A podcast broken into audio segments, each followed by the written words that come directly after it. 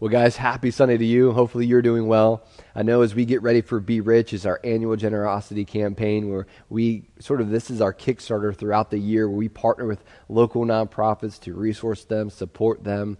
But it's also an opportunity for us to continue what we're doing and kind of build on what we're already doing because every month we give money away um, to our networks for church planning, relief efforts, for mission work. And we're so incredibly thankful to be able to do that one of the tensions and the reason why we're going this direction with Be Rich this year is because over the last 10 years, I've noticed that we have a tendency to be really good at giving emotionally, but not really good giving devotionally.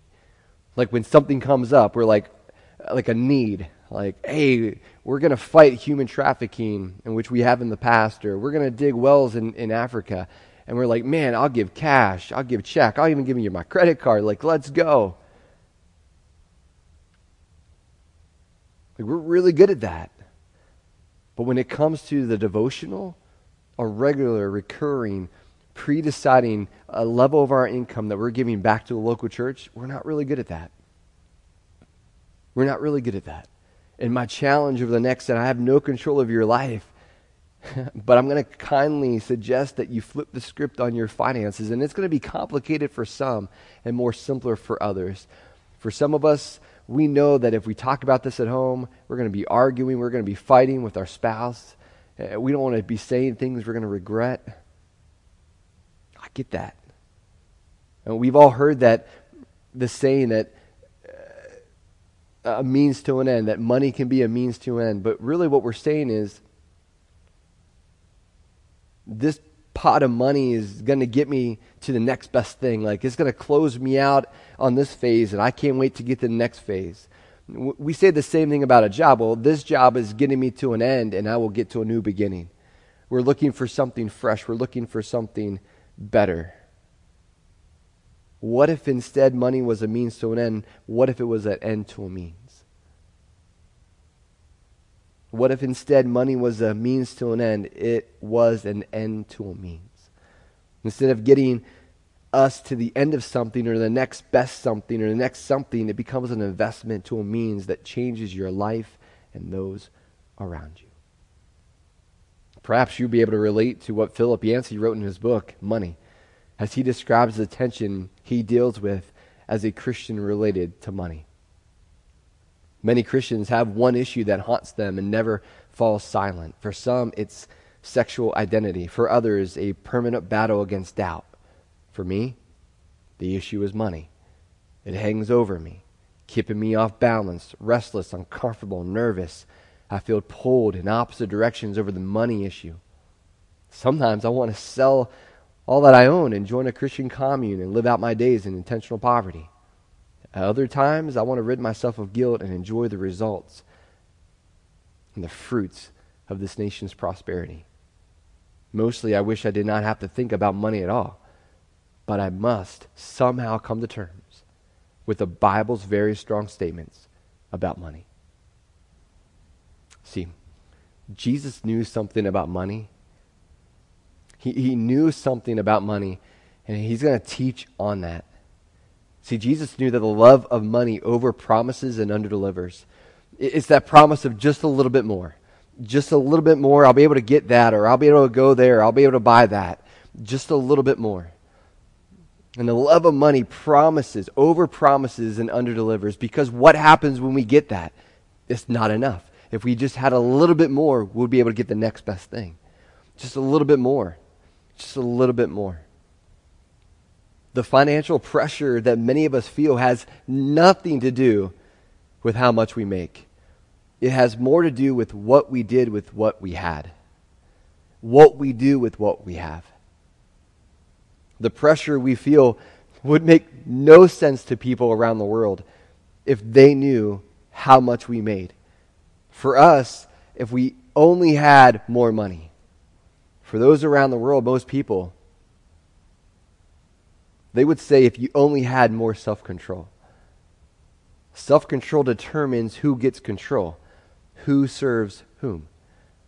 And with this in mind, our money, I think, would say, if it could talk to us, I think it would say this I'm, I'm a better servant than I'm a master. And honestly, I go wherever you tell me to go. That's what our money would tell us. Well, I go wherever you tell me to go. And this is where faith intersects our finances. If you're a follower of Jesus, God, your Heavenly Father, my Heavenly Father, through His Spirit, will always nudge you and I forward always nudges towards His values, His kingdom, His plan, His purposes. And we talked uh, last month about the human condition that all of us, we're born with this sin nature. And sin is not just what we do, it's also who we are. And through Jesus' death and resurrection, it no longer has to have authority over our lives, that Jesus becomes our authority. And Paul writes this as he's talking to, to a local church, and he's encouraging them man, walk by the Spirit, and you will not gratify the desires of the flesh, our sin nature. He said, man, be in sync with the Spirit, be in sync with what drives God. What, what God desires, you ought to desire. What God wants, you ought to want. And the way that we know that we have the Holy Spirit in us is when we are warned. Right? It's that still small voice warning us not to, not to do something or not to, to, not to say that. When you experience a little bit of guilt when you do something you know you shouldn't do. That those are evidences that you have the Holy Spirit living inside of you, nudging you towards God's way. And he says, when you begin to listen to the Holy Spirit, when you begin to answer the nudges, he says, this is the stuff that is going to be produced in your life.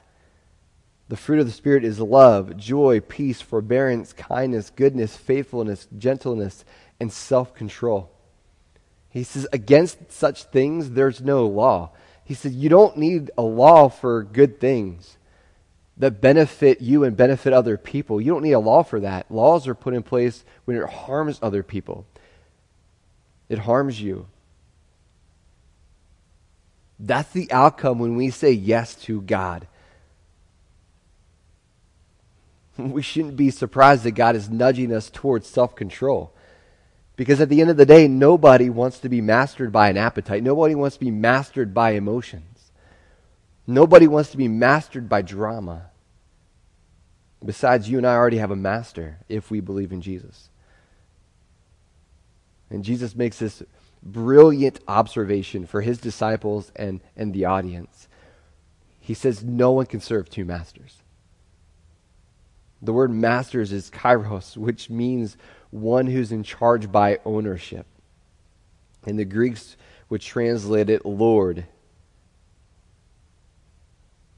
The point Jesus is making is that you can't have two lords. You can't have two masters. You can't have two kings. You can't have two owners. You can't. He says either you will hate the one and love the other. You will be devoted to the one and despise the other. Simply, he says, you cannot serve both God and money. And he really throws this question out in so many words Do you have money or does money have you? Do you have money or does money have you? And we may shrug this off, and I know I've shrugged this off before. we may think, well, it doesn't have me because I don't have enough of it to have me. So who is he talking to? He's talking to everyone. He's talking to you, he's talking to me. Because we know the moments when we pursue the love of money, we begin to pursue the next best thing, what begins to take a back seat? Him. Why does the church need my money? Why does God want me to do this? What happens? We begin to despise. Because our attention is pursuing the next best thing. Jen Pollock Michel, she provides this really good thought in her book, Teach Us to Want. She writes, It is often true that once we are made to see, we don't like what we apprehend. Spiritually seen, we learn who we are. We recognize our heart's attachments. we see the things that we're willing to sacrifice time and money for. We, we see the things that we're willing to get up early in the morning for or stay up late at night for, that we're willing to drive hours for. She says, We see into our own heart of darkness. It should be of no surprise that when Jesus teaches about corollary health of eye and body, he does so in the context of money. No one can serve two masters, he says. For either you're going to hate the one and you'll love the other, or you will be devoted to the one and despise the other.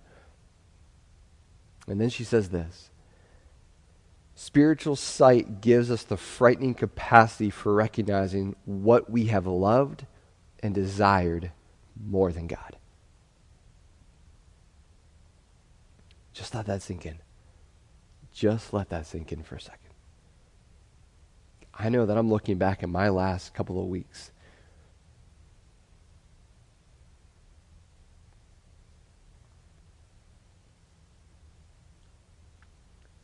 See, everyone is at risk of making money their ultimate pursuit or their ultimate concern, which makes it their ultimate. And let's be honest for a moment. Who should be ultimate in your life? Jesus. If we've committed to following him as our king, kings demand allegiance. And it's much easier, and I think if we're honest, it's much easier to trust God with our sin, our sorrow, our soul, than our money. And Jesus knew that, and he was super clear that if you haven't surrendered what you have, then you really haven't surrendered. If you haven't given him access to what you have, he doesn't have you. You've opted for the lesser master. And Jesus addressed this tension and explained the way forward, and he does so in terms that we all understand, and those are priorities. He says, Seek first his kingdom and his righteousness. All of these things, our needs, our clothes, our food, will be given to you as well. The discipline that you and I need to have, what Jesus is letting us know, man, you need the pursuit of more, the lust for better. You need to keep that out of the driver's seat. You need to keep those two things out of the driver's seat because it is not going to lead you to my values, my kingdom values, the right way of living. It's not going to lead you to that. He says, I want you to pursue our Heavenly Father. Pursue your Heavenly Father, and all of these other things that you need will be provided for you.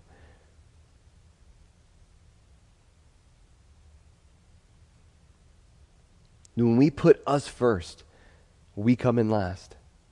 When we put us first, we come in last. When you come first, you have a difficult saying no to you. Eventually, you are mastered not by you, but by your emotions, by your appetites, by your sin nature. Very influenced by that.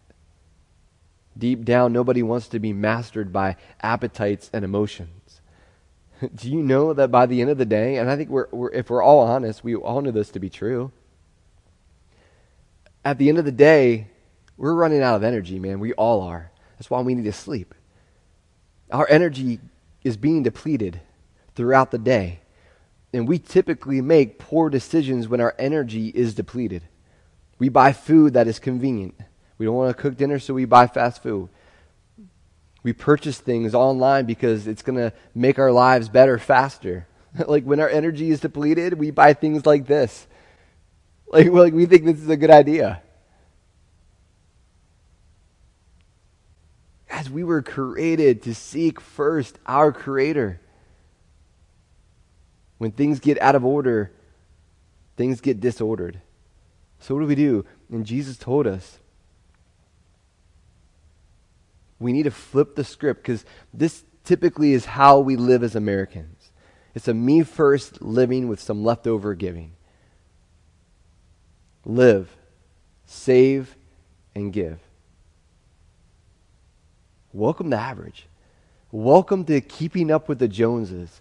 Welcome to just like everybody else. And look, if, if, if all there is to this life is that, that makes sense.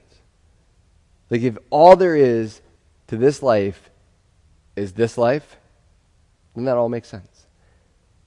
But if we believe who Jesus claimed to be, then we need to flip it around and have seek ye first living with priority giving.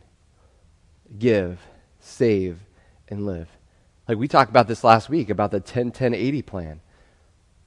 And during the capital campaign, which we've extended and, and, we continue to keep it open because of some bills that we've had come along after, after the plans got approved, there are some changes. In fact, uh, we calculated about $116,000 worth of changes that we had to pay out of our savings. And we still have a $33,000 thing that needs to be covered. And so we're leaving that open. But during the capital campaign, during the first couple of years of the capital campaign, uh, Jenny and I, we had prayed and asked God what He wanted us to do, and we had already been giving a little bit over 10%. And we felt God leading us to give 20%. And look, when, when I'm praying about it and, and God's telling me that, man, that is not natural for me. Obviously, the Holy Spirit was, was nudging me towards that. And so we gave 20, we saved 10, and we lived on 70 during the capital campaign, during the two first two years of the campaign. God came through when our AC went out and when our house got struck by lightning, God came through. See, give first means that I need to prioritize God and His values and His kingdom because I've submitted to Jesus as my king. Giving first is, found, is a foundational habit that's going to lead to a rich, deeper, and more meaningful relationship with our Heavenly Father. And Jesus was clear man, the test of our devotion to God is willingness to put Him first in the arena of money and possessions. And if you're not already doing this, I have a two month challenge for you. What if for the next two months you chose a percentage of your income and gave it away as soon as you got paid? The point is to pre decide to give and give it first, off the top. The, the second part is just as important as the first, pay attention to the internal tension this creates. Listen closely to the conversations in your mind, beginning right now, because I think for some of us, we already had the excuses going. Why are we resisting? We need to be honest with ourselves, man.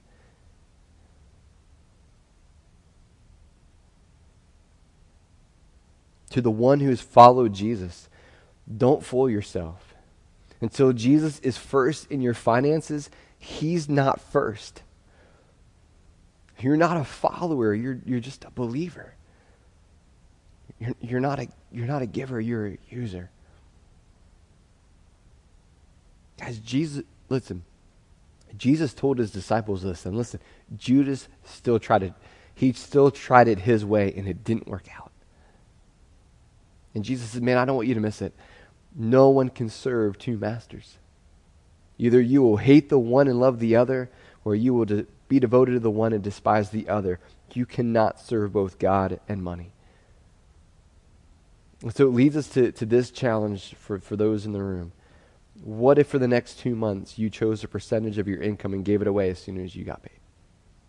What if you gave it to the local church? Imagine the impact. Because I believe you're going to find out this had very little to do with money. It had very little to do with money. It had to do with our dependence and faith in God. Heavenly Father, we are incredibly thankful that you taught us about something as important as money. You spoke more about money than you did heaven, Jesus. And, and I believe the reason why is because you want us to live out your values here and now. So that other people can understand what it looks like to live a life with you as king. That your values are so much better than the values of our culture.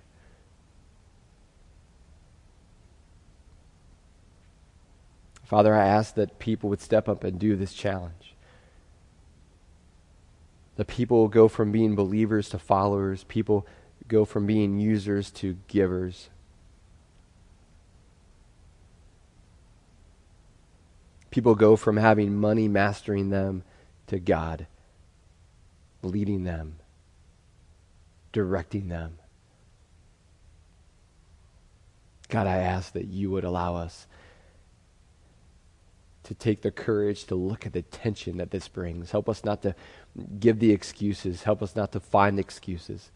Help us to trust you. In Jesus' name, amen.